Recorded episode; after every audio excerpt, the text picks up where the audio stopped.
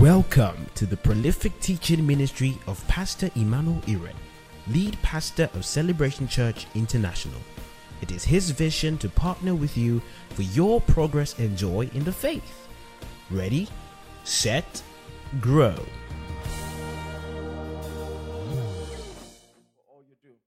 Hallelujah. Thank you, Jesus. Turn your Bibles very quickly. Second Peter chapter 1, verse 12. Second Peter chapter 1, verse 12.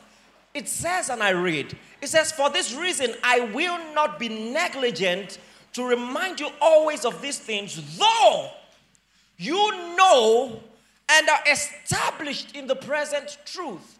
Second Peter 1:12, Birmingham, read together. One, two, go.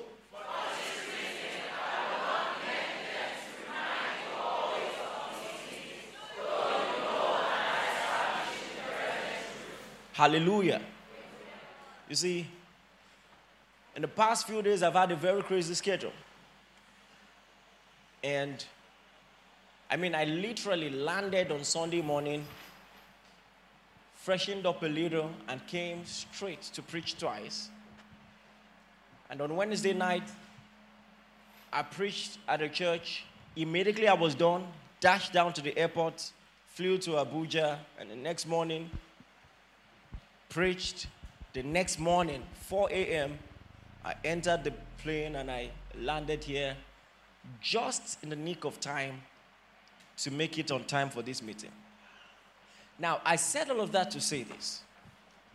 No matter how regularly you've flown an airplane, the hostesses are mandated to go through all the safety precautions to let you know the things that you need to know. And all they are doing might bore you, but they will do it anyway.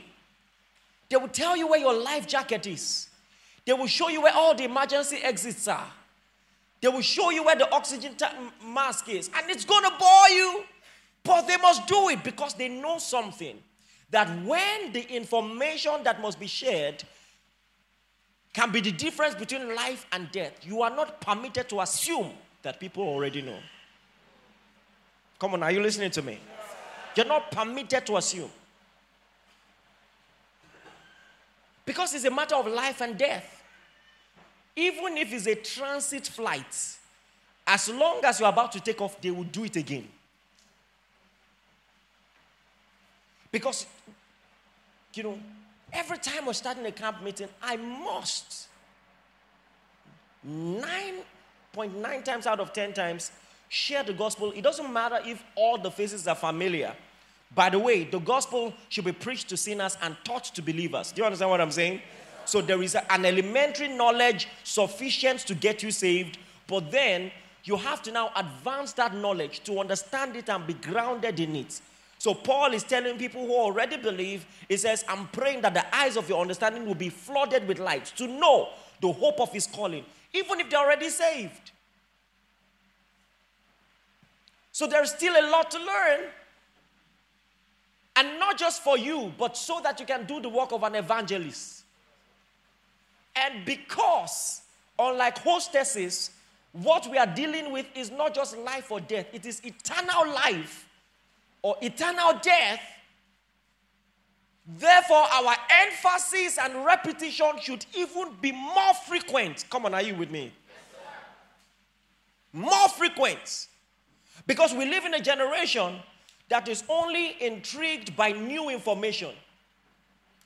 But the Bible is letting you know that preaching is not just for new information, it is for doctrinal emphasis. There is something called doctrinal emphasis.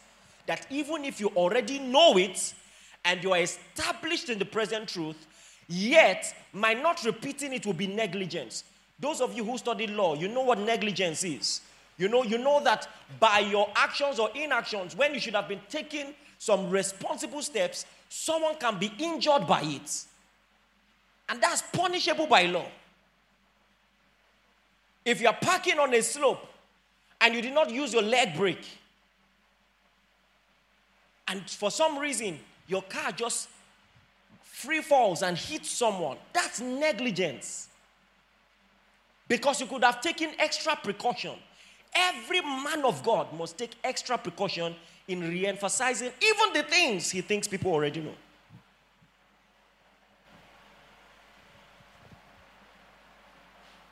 And this is why we start every camp meeting, or at least in every camp meeting, you must hear the gospel. How much does the Bible emphasize grace? You know, the reason that's important is because there is a rule in elementary Bible theology that to know how much premium God places on any subject, just see how many times the writers speak on it. After all, out of the mouth of two or three witnesses, every truth shall be what? So, even if one utterance is enough, but the general rule in Bible theology is if it is important enough, it will be spoken of enough. So, there are many things you can learn from the Bible, but when it comes to the central theme, the aims and objectives of the Bible, salvation is most, most emphasized. Isn't that true? In fact, the Bible is a book about salvation. What God did to save mankind. And just by seeing the kind of premium and emphasis placed on the message of grace, you can understand how important it is, and therefore why we need to repeat it as often as possible. I have so much to share with you, but for time's sake. Number one, our salvation is called grace. Listen, in English language, there is something called synonyms. Words that can be used instead of some other words and will convey the same meaning. I'm telling you, our salvation is called grace. And so the Bible tells us in First Peter chapter 1, verse 10. First Peter chapter 1, verse 10, it says, Of this salvation the prophets have inquired and searched carefully who prophesied of the grace that was to come to you. Oh my God. So he literally uses grace in place of salvation. He could have said, Who prophesied of the salvation that was to come to you? But instead, he said, Of the grace. I mean, so that's how significant grace is. I mean, it's literally synonymous to salvation. Amen, somebody. And not just that, our message, our gospel is called grace. So our salvation is called grace. If you've received salvation, you've received the grace of God. Isn't that true? Our salvation is grace. Our message is grace. John chapter 1, verse 17, you know this one. For the law was given by Moses, but what? Grace and truth came by Jesus Christ. Grace. Grace came by Jesus Christ. Our Savior is full of grace. First John chapter 1, verse 14b. And we beheld his glory, the glory as of the only begotten of the Father, full of grace, full of grace and truth. And then, not just that.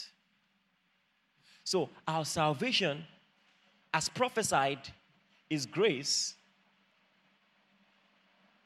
our Savior is full of grace. His message, his offering is grace. And not just that, the Bible says in Hebrews 2 9 that by the grace of God, he should taste death for all men. Oh my God. By the grace of God, he should taste death. So it looks like every step of the salvific journey is synonymous to grace. In fact, I told you my note is more extended, but we, have, we don't have the time. So his throne is called the throne of grace. He's called the God of all grace. Even in discipleship, we are to commend people to God and the word of his grace. His word is called the word of his grace. Our salvation is grace. It's all grace. And so, it's not hard to see the emphasis. It's, you have to take a lot of emph- a lot of effort to miss it. He's trying to tell you it's all grace. If you believe that, say it's all grace. It's all grace. Say thank you, Lord, for your grace. So we are told to continue in grace. We are told to abound in grace. We are told to be strong in His grace. We are told to grow in grace. It's all grace. And this is one that I actually really like. Are you aware that in the kingdom, our hello and our bye is grace? Oh, I'm serious. So you see, in every culture, there's a way that people say hello. So if you're at the airport or anywhere and you just see people, hey, guy, how far? You, you know, where do you think they're from?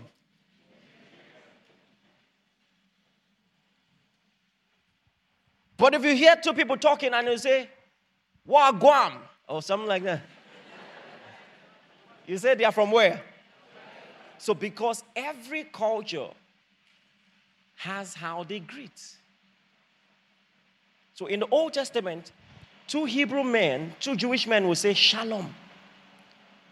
But at the advent of Christ in the New Testament, that communication changed.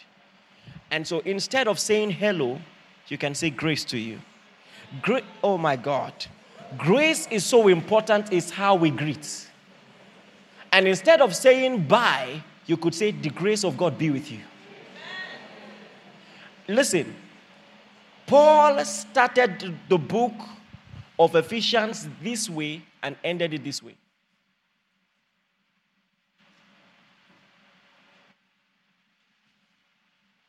Paul, the apostle of Jesus Christ, according to the will of God, to you Gentiles. You know, Ephesians chapter 1, Paul, an apostle of Jesus Christ by the will of God, to the saints in Ephesus and the faithful in Christ Jesus. Grace to you and peace from God, the Father and our Lord Jesus Christ. And then how does he end the book? In chapter 6, verse 24.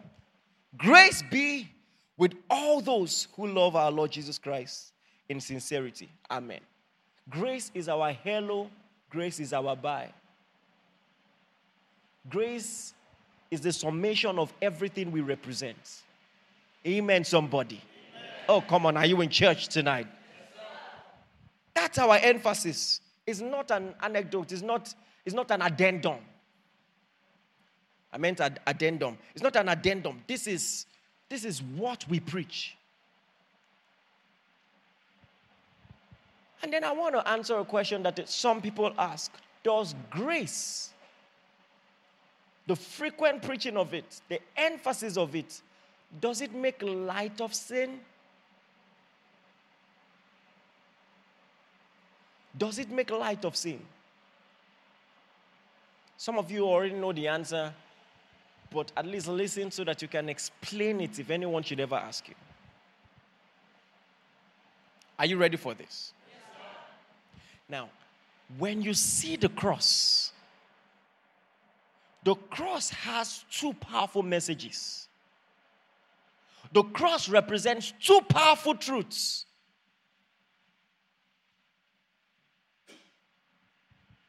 When you see the cross, you don't just see the love of God, you see the gravity of sin. That's what you see. You don't just see the love of God, you see the severity of God against sin. That's what it is. The severity of God against sin. Just in case you don't understand, God let men crush his own son for their sins. Oh my God. Let me take that again. I said, God let men crush his own son. It must have been the most difficult thing, and excuse that expression because using difficulty with God seems like an oxymoron. But if there is any such thing, it has to be the most difficult thing God ever did, having to look away. Knowing that at any point in time, Jesus could call and legions of angels. What am I saying? One is enough. He will wipe them all. You know, and the angels must have been so confused because you see, the Bible says that to principalities and powers we may make known. So at least God knows this is part of the plan. The angels were probably lost, confused. Like, you slap our master. and they're like, what? What is going on? And their hand is on their shit like this, like, God, you don't have to say go, just signal. Move your left eyeball.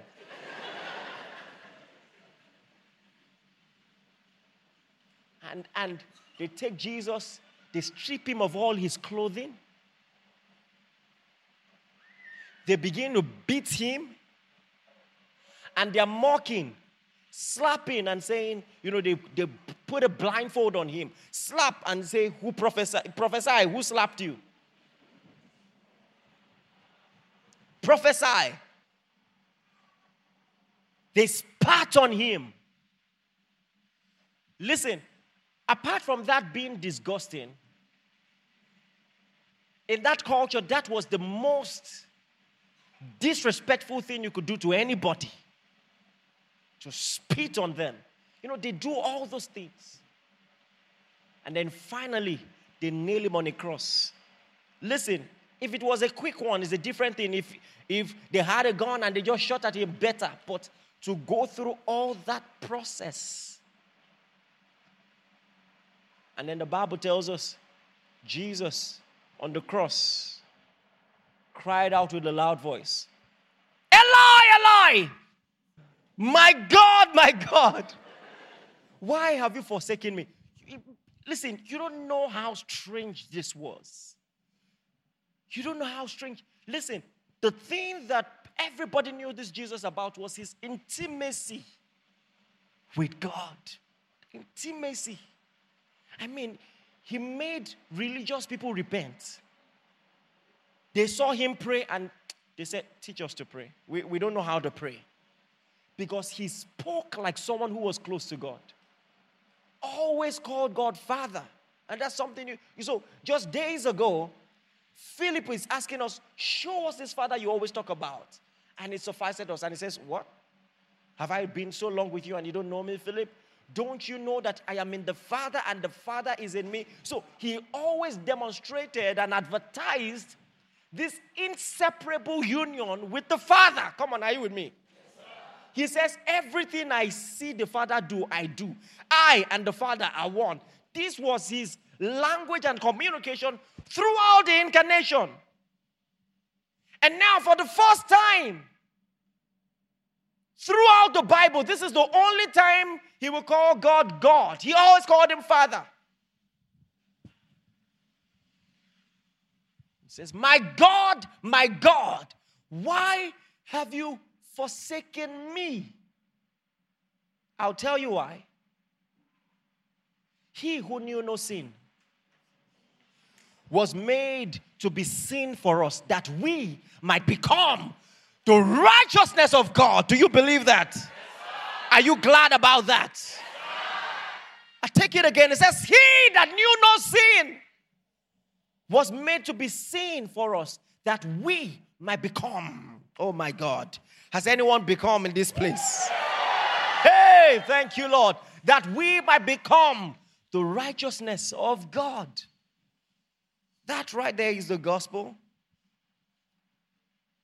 That right there is the gospel. He crushed his own son for us. What's the rationale behind that? Why would he look away from his son?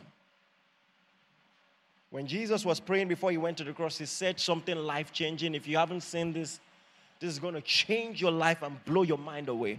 Look at John chapter 17, verse 23b. Because you think it is almost abominable that God will allow all of this happen to his son. Why would he do this? Uh, why did he look away? Well, the Bible tells us why. Oh my God, we have to read this together. I want you to read the second part of it and that the world may know. Are you ready? I want you to read it as loud as you can. And if it blesses you, I want you to show it. Are you ready for that? One, two, go. And that the world may know that you have sent me and have loved them as much as you have loved me. Oh, glory to God. He says, by my sacrifice, the world will know. I mean, at first, it doesn't make sense that God will let his son die. But then when you realize he loves us as much as he loved him, oh my God, then it begins to make sense. He did it for our sake. It was hard, but it was worth it. He has brought many sons to glory. Glory to his name. No wonder Paul says, By him we have access into this grace wherein we now stand and rejoice in the hope of the glory of God. He loves me as much as he loves Jesus. Oh my, what will your life be if you truly believe this? Is this true? God loves me as much as he loves Jesus. Oh my God. Think, I, I give you a minute to think about that. Oh my, I think it takes time for this to settle.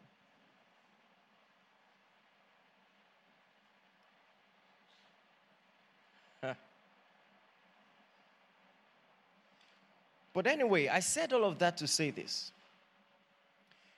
Not every crime warrants a death sentence. Isn't that true? As bad as stealing is, you won't steal a chewing gum and be put in a firing, squad, to made to face a firing squad. That's just not how it works, right? So, if God lets his son die, it means what you did was really bad. By the price that was paid, you can understand the gravity of the indebtedness that we were in. So I'm saying in the cross, you see the severity of God against sin, not just the love of God. And in fact, you know, in Revelation chapter 2, verse 6, oh my God, so many things I wish I could share with you, but for time's sake. You know, in Revelation chapter 2, verse 6, Jesus is speaking to one of the churches and he commended them for, for hating the doctrine of the Nicolaitans, which he also hated. And a lot of historians and theologians say that this doctrine came from a guy named Nicholas, who they say was part of the people that were ordained alongside Stephen and Philip but he strayed into false teaching, teaching that because Christ had died for us, we can cast off virtuous restraints, sin and grace will abound. And Jesus says, I hate that doctrine. Because you see, by the price he paid, you can understand the severity of sin. You know what? I tell people this never be entertained by the very sins that Christ died for. Never entertain it. There will be no revelation of grace that will bring you into a point of complacency with sin. In fact, the more you understand it, you will say, How can I, who have been brought out of sin, dead to sin, continue to live any longer therein? God forbid. I mean, the, the, way, you know, back home we say tufiakwa. You, you want to pretend like you don't remember that?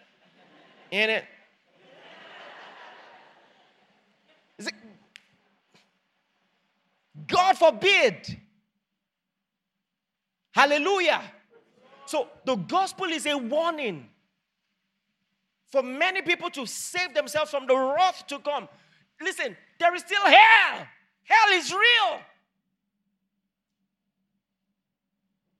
This is not a joke. And apart from the presence of God, there is great destruction and damnation. However, come on, are you with me? However, the same cross that shows the severity of God against sin shows that in his love and mercy, he allowed all the punishment that should be met on all of us to be put on one person. Come on, are you with me? And that's how you cannot preach the message of grace without implicitly exposing God's position against sin. It is lack of understanding to think that the teaching of grace is a license to sin. When the message tells you that someone died, are you getting this? When the message is telling you God crushed his own son, that must be serious. How does that minimize sin? But the opposite can be the case.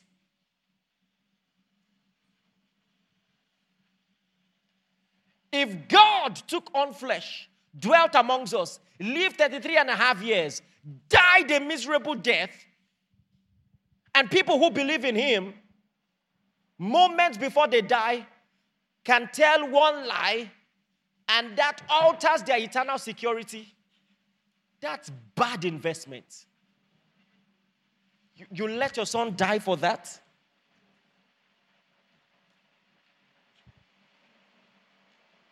Do you understand what I'm saying? You, you, if you're going to invest so much,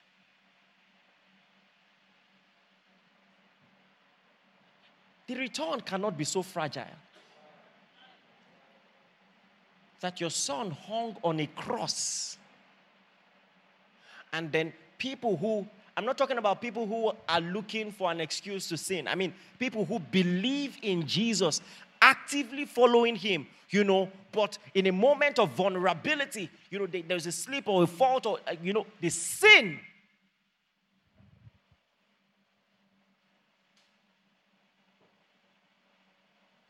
And then it's all over. That has to be taught in economics class as the worst investment ever. Do you understand what I'm saying? But it's not. Because the Bible says, where sin doth abound, grace much more abounds. Come on, do you believe that? Where sin abounds, grace much more abounds. Uh, listen, and don't go straw man. You know, some people always look, what is straw man argument? Looking for the worst case scenario of an argument so that it is easy to debunk it. And say, what about people who use grace as an excuse and are going on unrestrained sinning? Those people are wrong. That's not what we're saying. What we're saying is this where sin did abound, grace much more abound. Somebody say hallelujah.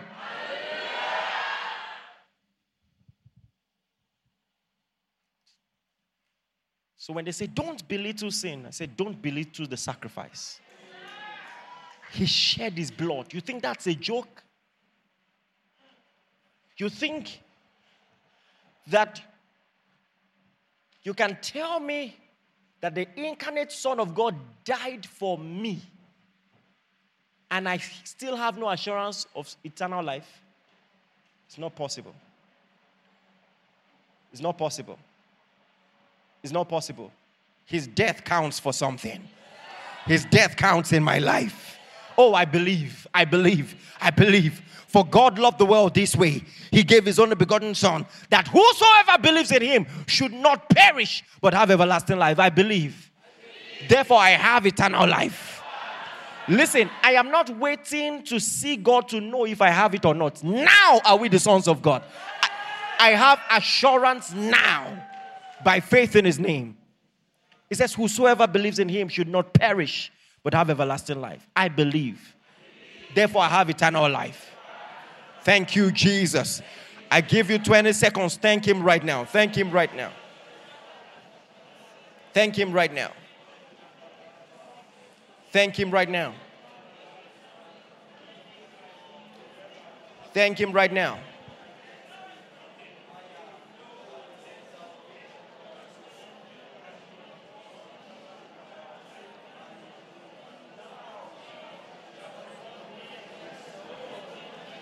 Thank Him right now.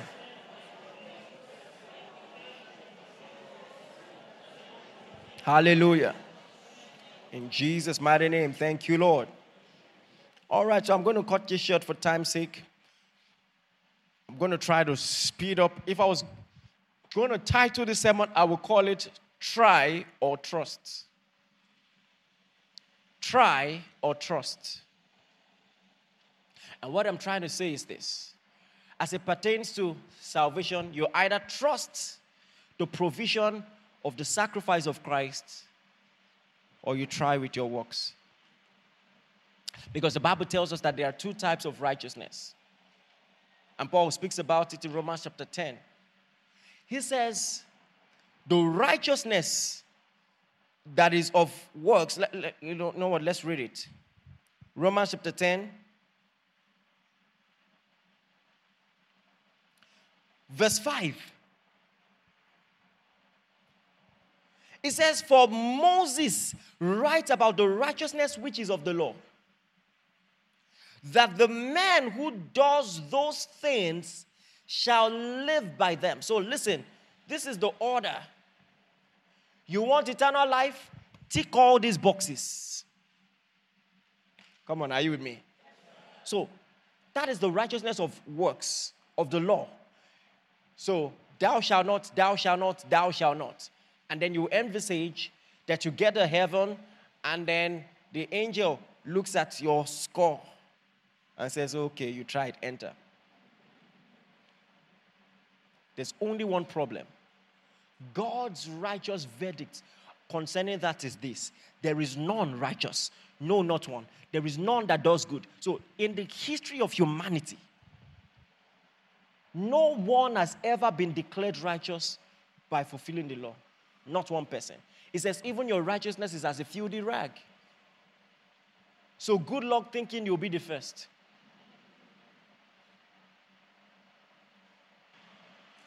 So, the righteousness of the law says, do to have eternal life. But then there's righteousness of faith. And it goes thus the just shall live by faith. Meaning, what is going to give you access to eternal life is faith.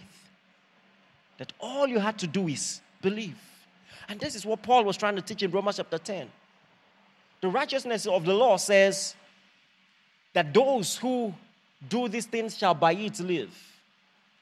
But the righteousness which is of faith says, Don't say in your heart, Who shall ascend to the heaven that is to bring Christ down again, or who shall ascend, descend into the deep, that is to bring him up again. Meaning, it is not preoccupied with what you can do and what you can contribute. It says, What saith it? It says, The word. Oh my God. So, meaning, the righteousness of the law is thinking about works, but the righteousness of faith is the word. Come on. Are you with me? It's just, it's, it's just some words you can order nigh thee, even in your mouth and in your heart.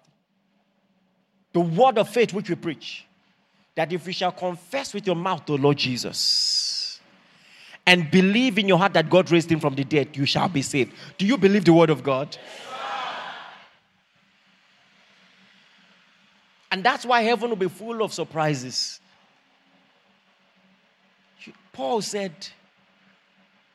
quoting prophetically God's ordinances, God said, I was found by those who were not seeking me. it's amazing that the Jews and the you know the Jews that were trying by the law did not find God. They were seeking God, they didn't find him. But then the people who were just going on their own heard the message, received it, and they found God. I was found by those who were not seeking me. Don't be ignorant of God's righteousness. Don't seek your own righteousness. Believe in the righteousness of God. Believe in His Christ. And you see, I started with the text, you know, in, in 1 Peter chapter 1. I want us to go back there again. what the prophet said, and then we're going to look into some Old Testament texts and thank God, and we'll be out of here. First Peter chapter 1, verse 10. First Peter chapter 1, verse 10, it says, Of this salvation the prophets have inquired and searched carefully who prophesied of the grace that would come to you, searching what or what manner of time the Spirit of Christ who was in them was indicating when he testified beforehand the sufferings of Christ and the glory that you'd follow. Can you say the sufferings of Christ and the glory that should follow? Oh my God. So you see, I mean, Jesus used a very brilliant analogy to explain this. He used horticulture or agriculture, whichever one you choose. He says, except a corn of wheat falls to the ground and dies, it abides alone. He says, but if it dies, it brings forth much fruit. So, the same way with agriculture, life is an evidence of death. That every time you see a plant alive, it is proof that a seed died. And so he's saying the same thing applies to the kingdom that for life to emerge, he's going to have to die. If I be lifted up, he was not talking about praise him, lift Jesus higher. He said, if I. he was talking about being lifted on the cross. Come on, are you with me? So by my death, I will draw all men unto me. The sufferings of Christ and the glory that should follow. That by his suffering, he will bring many sons to glory. Come on. Say, Thank you, Jesus. What does the Bible say about this? Isaiah, who I consider the best preacher in the Old Testament, the Paul of the Old Testament, he did a brilliant prophetic expose on this. In Isaiah chapter 53, he was talking about the sufferings of Christ. He prophesied ahead of time the sufferings of Christ. And in Isaiah chapter 54, the glory that should follow. And I just want us to do a scanty commentary on those two. The reason this is important is because, you know, one young man came to the church in Abuja years ago. The church was just months old. And he was practicing Judaism. If you are a pastor in this generation, read oh. because people do, you know. Strange Judaism.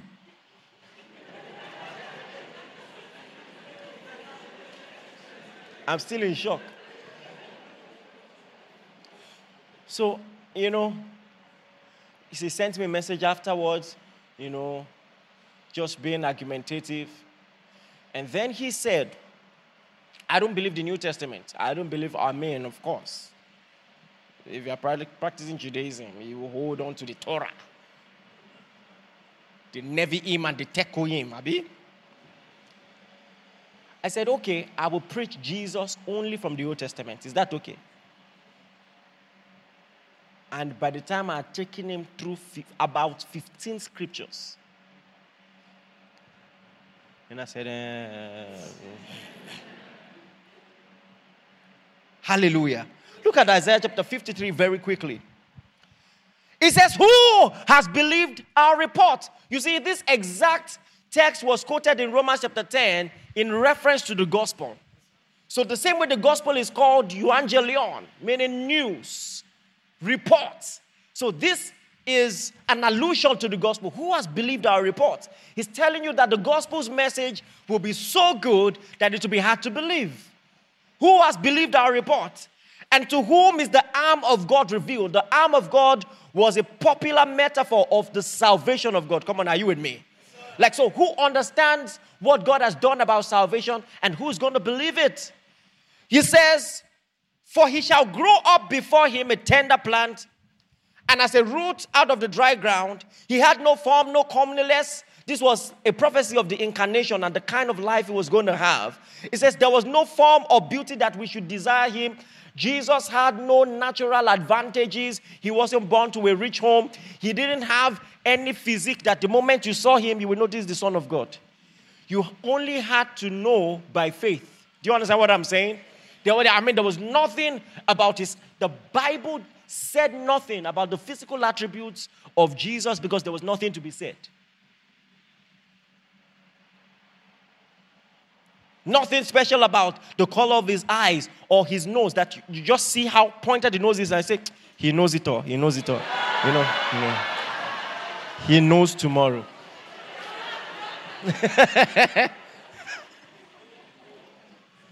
you could only tell by faith. Come on, are you listening to me?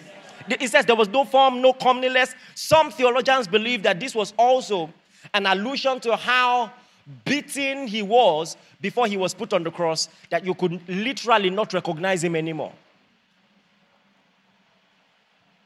No beauty that we should desire him. There was nothing physical that could attract. Do you understand what I'm saying? He's the son of a carpenter. He's despised and rejected by men. A man of sorrows and acquainted with grief. And we hid, as it were, our faces from him. He was despised, and we did not esteem him.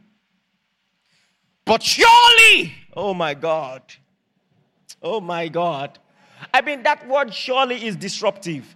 It means it doesn't matter the reputation he has in the world. It doesn't matter what people believe. It doesn't matter that, I mean, in some places they say we don't believe in Jesus, but surely this is this is still the mind of God on this. Surely he has borne our griefs. Those who don't believe it will believe it soon, but surely he has borne our griefs and carried our sorrow. We esteemed him stricken and smitten by God. You see, in those days, they had this superstition that if you are going through a lot of misfortune, it is because God is against you, you and God is punishing you for your sins. A simple example when, those, when the serpent fastened itself around the hand of Paul, they said uh, God is punishing him for his sins. And some people still have that superstition today. That's why they came to Job and said, Confess, you have done something. So, I mean, why is he on the cross? God must be punishing him. It says, We esteemed him stricken and smitten by God and afflicted. But the next verse says, But Oh my God. So we thought he was dying for his sins. In fact, if you check the political records, Jesus died as a criminal. Are you getting what I'm saying? He was literally crucified with sinners. We esteemed him smitten by God, but he was wounded for our transgressions. It was not for himself, it was for us. He was a spotless lamb. He was at all points tempted, yet without sin. But he was wounded for our transgressions, bruised for iniquities. The chastisement for our peace was upon him, and by his stripes we are healed. Come on, are you with me? Jesus. This is why I'm saying Isaiah was so deep. What you just read here is Ephesians 1:17. It says that you may know the hope of his calling, the riches of the glory of his inheritance in the saints, the exceeding greatness of his power, us what who believe. That so Paul was teaching that what God did in Christ, He did in you. That the death of Christ was your death. The burial of Christ was your. So for, for Isaiah to say, by his stripes, are you getting what I'm saying? That by the misfortune of this man, we get a healing. That's Pauline theology. By his stripes, I'm healed. That's so powerful. The sufferings of Christ and the glory that should follow. Let's move on. Verse 6 All we like sheep have gone astray. We've turned everyone to his own way, and the Lord has laid on him the iniquity of us all. Oh my God. I want to preach that to you in case you've forgotten. Jesus died for all your sins. He said, You went astray, but God laid on him your iniquity. Do you believe that today? God laid on him the iniquity of us all. Verse 7 He was oppressed and afflicted, yet he opened not his mouth. He could have defended himself. Pontius Pilate was looking for a. Re- he knew he was innocent. But I can't let you go if you don't, if you don't help me. Give me something. Just talk. and he was silent. He opened not his mouth. Come on, are you with me? He was led as a lamb to the slaughter, as a sheep before his shearers is silent, so he opened not his mouth. By the way, this was what the Ethiopian eunuch was reading. And he asked Philip, Who is he talking about? Of himself or someone else? And then Philip began to preach unto him the Christ. All right? So this was clearly talking about Jesus. You can tell from Philip's interpretation. All right. Verse 10, everybody read verse 10 together. One to go. Yet it pleased the Lord to bruise him. He has put him to grief. When he make his soul an offering for sin, he shall see his seed and prolong his days, and the pleasure of the Lord shall prosper. So, this was a prophecy of the resurrection, and not just his resurrection. Now, when you talk about someone who just died, saying he shall see his seed, death is meant to be able, be able to cut you from seeing your children. Are you getting what I'm saying? But he's saying this same man who was bruised and was put to grief and was made an offering for sin will see his seed. So, on one hand, he's telling you that he's going to rise, but then he's going to he's telling you also that his sacrifice will produce children. Glory to God. He shall see his seed, and that sacrifice will prolong his days. Oh, this is good preaching. Isaiah, they preach. oh my God. The next verse, verse 11. He shall see the travail, not labor. He shall see the travail of his soul and be satisfied. Oh my God. This is why Jesus said on the cross, It is finished. The demands of justice had been met meaning what is suffering on the cross was sufficient. So God judged that what Christ did was enough. He shall see the travail of his soul and be satisfied. The demands of justice have been met forever. Do you believe that? Can you thank God for that? Glory to God.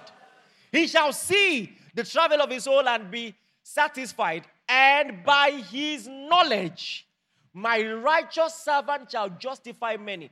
Listen, Isaiah knew something about justification that some people still don't know today. Isaiah knew that justification will one day come by knowledge, not by works, not by efforts. He says, By his knowledge, my righteous servant shall justify many. Why? For he shall bear their iniquities. Oh, that's good preaching right there, right? And now, to the glory that should follow. Very quickly, there's a lot more I can say about all of this. Isaiah chapter 54, the next chapter, verse 1. I like how he starts. He says, Sing! Oh my God. The response, our understanding of the gospel is singing. Zephaniah 3:17 says the same thing. He says, The Lord their God in the midst of thee is mighty, mighty to save. He will rest in his love. He will joy over thee singing. Meaning, Christ has finished his work over you and he's singing about you. And when you hear the song of God, you should sing along. You sing his song because he sang that we may boldly sing. He said that we may boldly say. And he says, Sing! Go back, Isaiah 54, verse 1, very quickly. Sing, O barren, you who have not born, break forth into singing and cry aloud, you who have not labored with child. For more are the children of the desolate than the children of the married woman. Oh my God, time. I don't know if I have enough time. You know what? If I stop here, that's okay. All right.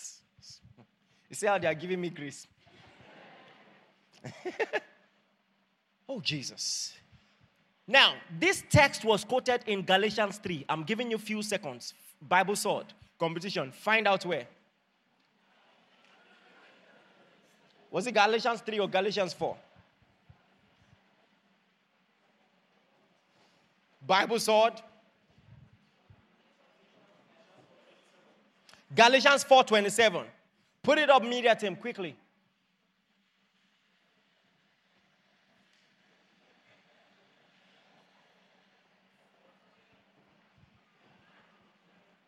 Have you found it now? Galatians 4:27. Now let's read from verse 21 so that you understand. Tell me, you who desire to be under the law, do you not hear the law? For it is written that Abraham had two sons, one by the bondwoman, the other by the free. He says, But he who was of the bondwoman was according to the flesh, and he of the free woman was through promise. Oh my God. Come, come, come. Listen. This is going to change your life. Listen to this. Abraham, Isaac, and Jacob, uh, one of the many things they had in common, you probably never noticed, all their wives were barren. Think about it. Sarah, Rebecca, Rachel, all barren. All of them received children by miracles. And so God was showing the children of Israel that this lineage you are clinging to and having superiority complex came by faith. That even biologically, you could not be a son of Abraham if Abraham did not believe. That, that's so powerful. Like, except for the intervention of God, Abraham will never have children. So that was the mentality he was trying to instill in them. You are not a child of Abraham except you believe. You're not a child of Abraham. So all of them had that, that in common. And then now he gives the example of Abraham. Abraham went on, impatient about God's promise, he went on to have Ishmael. So that one was a child of works.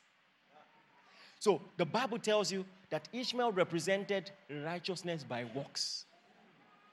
But because Isaac came only by God fulfilling his promise, Isaac represents grace. And he says these two are an allegory. Come on, are you with me? Oh, Jesus. And then he says in Isaiah chapter 54 Sing, O barren. So he's telling you that the man in Christ Jesus will only be produced by God fulfilling his promise. Meaning in salvation, it is God who does the work. Come on, are you with me? God who does the work. Abraham couldn't have children, he could not. He was old, Sarah was old, and God did so. so. He's telling you that in salvation, God takes the initiative, God does the work, and you say thank you. And all of this, the Bible says is an allegory. I'm not trying to preach Rhema. The Bible actually does call it an allegory of works and of law. And now pay attention to this. Israel was called the bride of God. Hmm? Please follow me so you don't miss this. And the Gentiles were disenfranchised because salvation is of the Jews, right? But now he says, more are the children of the desolates than the children of the married wife. So God prophesied that will be many amongst the Gentiles. He prophesied that many people in Birmingham will believe, not just Jews. And so, because of that, oh my God, he says, For you shall expand to the right and to the left. So now we need more space. This house needs more space. Once upon a time, it was just the Jews. But don't you see Nigerians coming? Don't you see Ghanaians coming? Don't you see Cameroonians coming? Don't you see in it coming? They're all coming. He says, make more room. He says, expand to the right and to the left. He says, and your descendants shall inherit the nations and make desolate cities to be inhabited. God's prophecy was that the man in Christ, the men in Christ will be many. Listen, God never planned for few believers. I'm going to pick on this point when we're plan- we're talking about evangelism, you know, in this co- conference. God never planned for few. He told Abraham, "Look at the stars." God's picture of the church is innumerable stars, and children like the sand of the seashore will be many. We are many. We are many. We are many. Glory to God. Thank you very much. And he is not done yet. Look at verse 4. He says, Do not fear, for you will not be ashamed, neither be disgraced, for you will not be uh, neither be disgraced, for you will not be put to shame. For you will forget the shame of your youth, and will remember not the reproach of your widowhood. All right, let's wrap this up, and I want to make sure. Hey, my God, Jesus, this is so powerful. Look at verse 5. Now, he's, oh my God, you have to understand you won't really appreciate this except you are familiar with Old Testament ideologies, especially as it pertains to the seeming favoritism that the Jews had in the presence of God. He says, If you keep my law, I will make you a kingdom of priests above all the nations of the earth, for all the earth is mine. So they had a superiority complex because the promise was, as they try to keep the law, they'll be above all the nations of the earth. The message to Pharaoh was Israel is my firstborn. If you don't let my firstborn go, your firstborns will go. So, I mean, it, it, they, they were special like that. Israel was the bride of God. But now, God is talking to Gentile nations. And He says, For your maker is your husband. Come on, are you with me? Oh, meaning you have been brought into the commonwealth of Israel. Do you understand what I'm saying? Uh, you have that relationship and even richer by faith.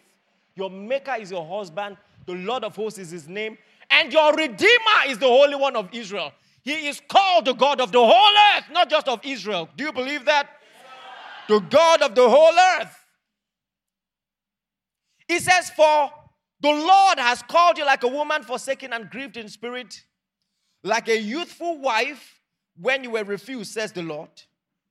Verse 7 For a mere moment I have forsaken you, but with great kindness, with great mercy, will I gather you.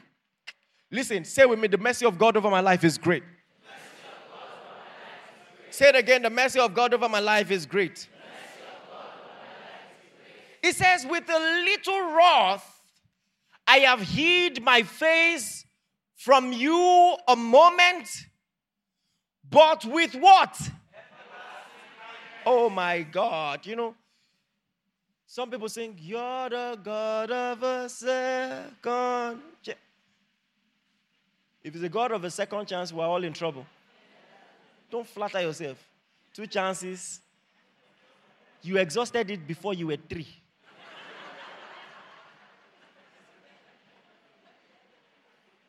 Hallelujah. I'm glad he's not the God of just two chances. He says, with everlasting kindness. Everlasting kindness. Everlasting kindness. Oh, thank you, Jesus. I don't know if you understand what I'm saying here. I, I, don't know if you've experienced anything remotely close to what he's talking about here. Have you experienced the everlasting kindness of God? That if he was a man, you know that he should have given up on you. He was just a mere man. And God's capacity to take the people that men have rejected and make something great out of them. With everlasting kindness, I will have mercy on you, says the Lord. He says, With everlasting kindness, I will have mercy on you, says the Lord your Redeemer. Stand to your feet, hold your Bibles in your hands as we read verse 9.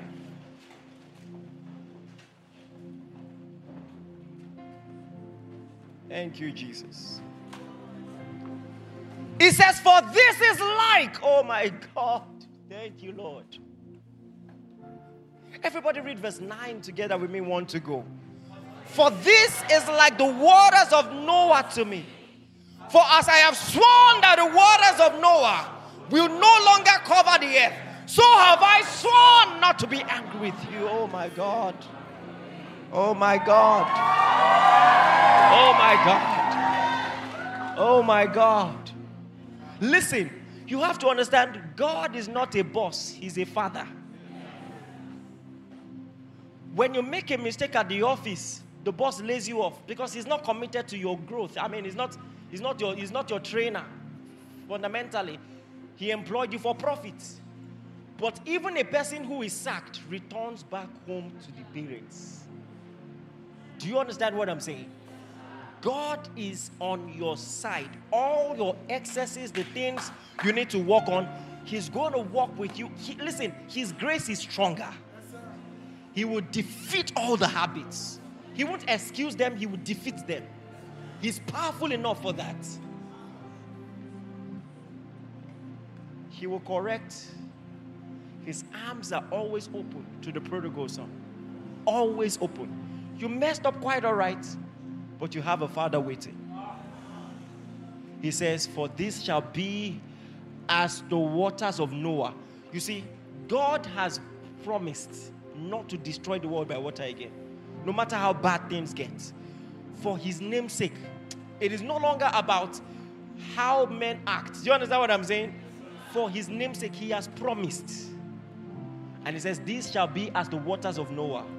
He says, The same way I vowed that waters will no longer cover the earth. I have vowed. Come on, are you with me? My anger will only be for a moment. Listen, I will not be angry with you or rebuke you. I will not throw you away. You will always be my son, my daughter, and I'll be urging you hey, you can do better, son. I'm your trainer, I'm on, on your side. That's my God. God is not angry with me. He's not angry with me. He's on my side. He's on my side. And even when he chastises me, it's because he loves me. He knows I can do better. He sees a potential in me that no one else sees. God is on my side. Hey, he said, This is what your Redeemer says. Your, your husband. Your husband. He can be trusted. He can be trusted. He crushed his son for your sake. Rest in his love. Just thank him for his love. Thank him for his love. Thank him for the blood that he shed. Thank him for his sacrifice. Thank him.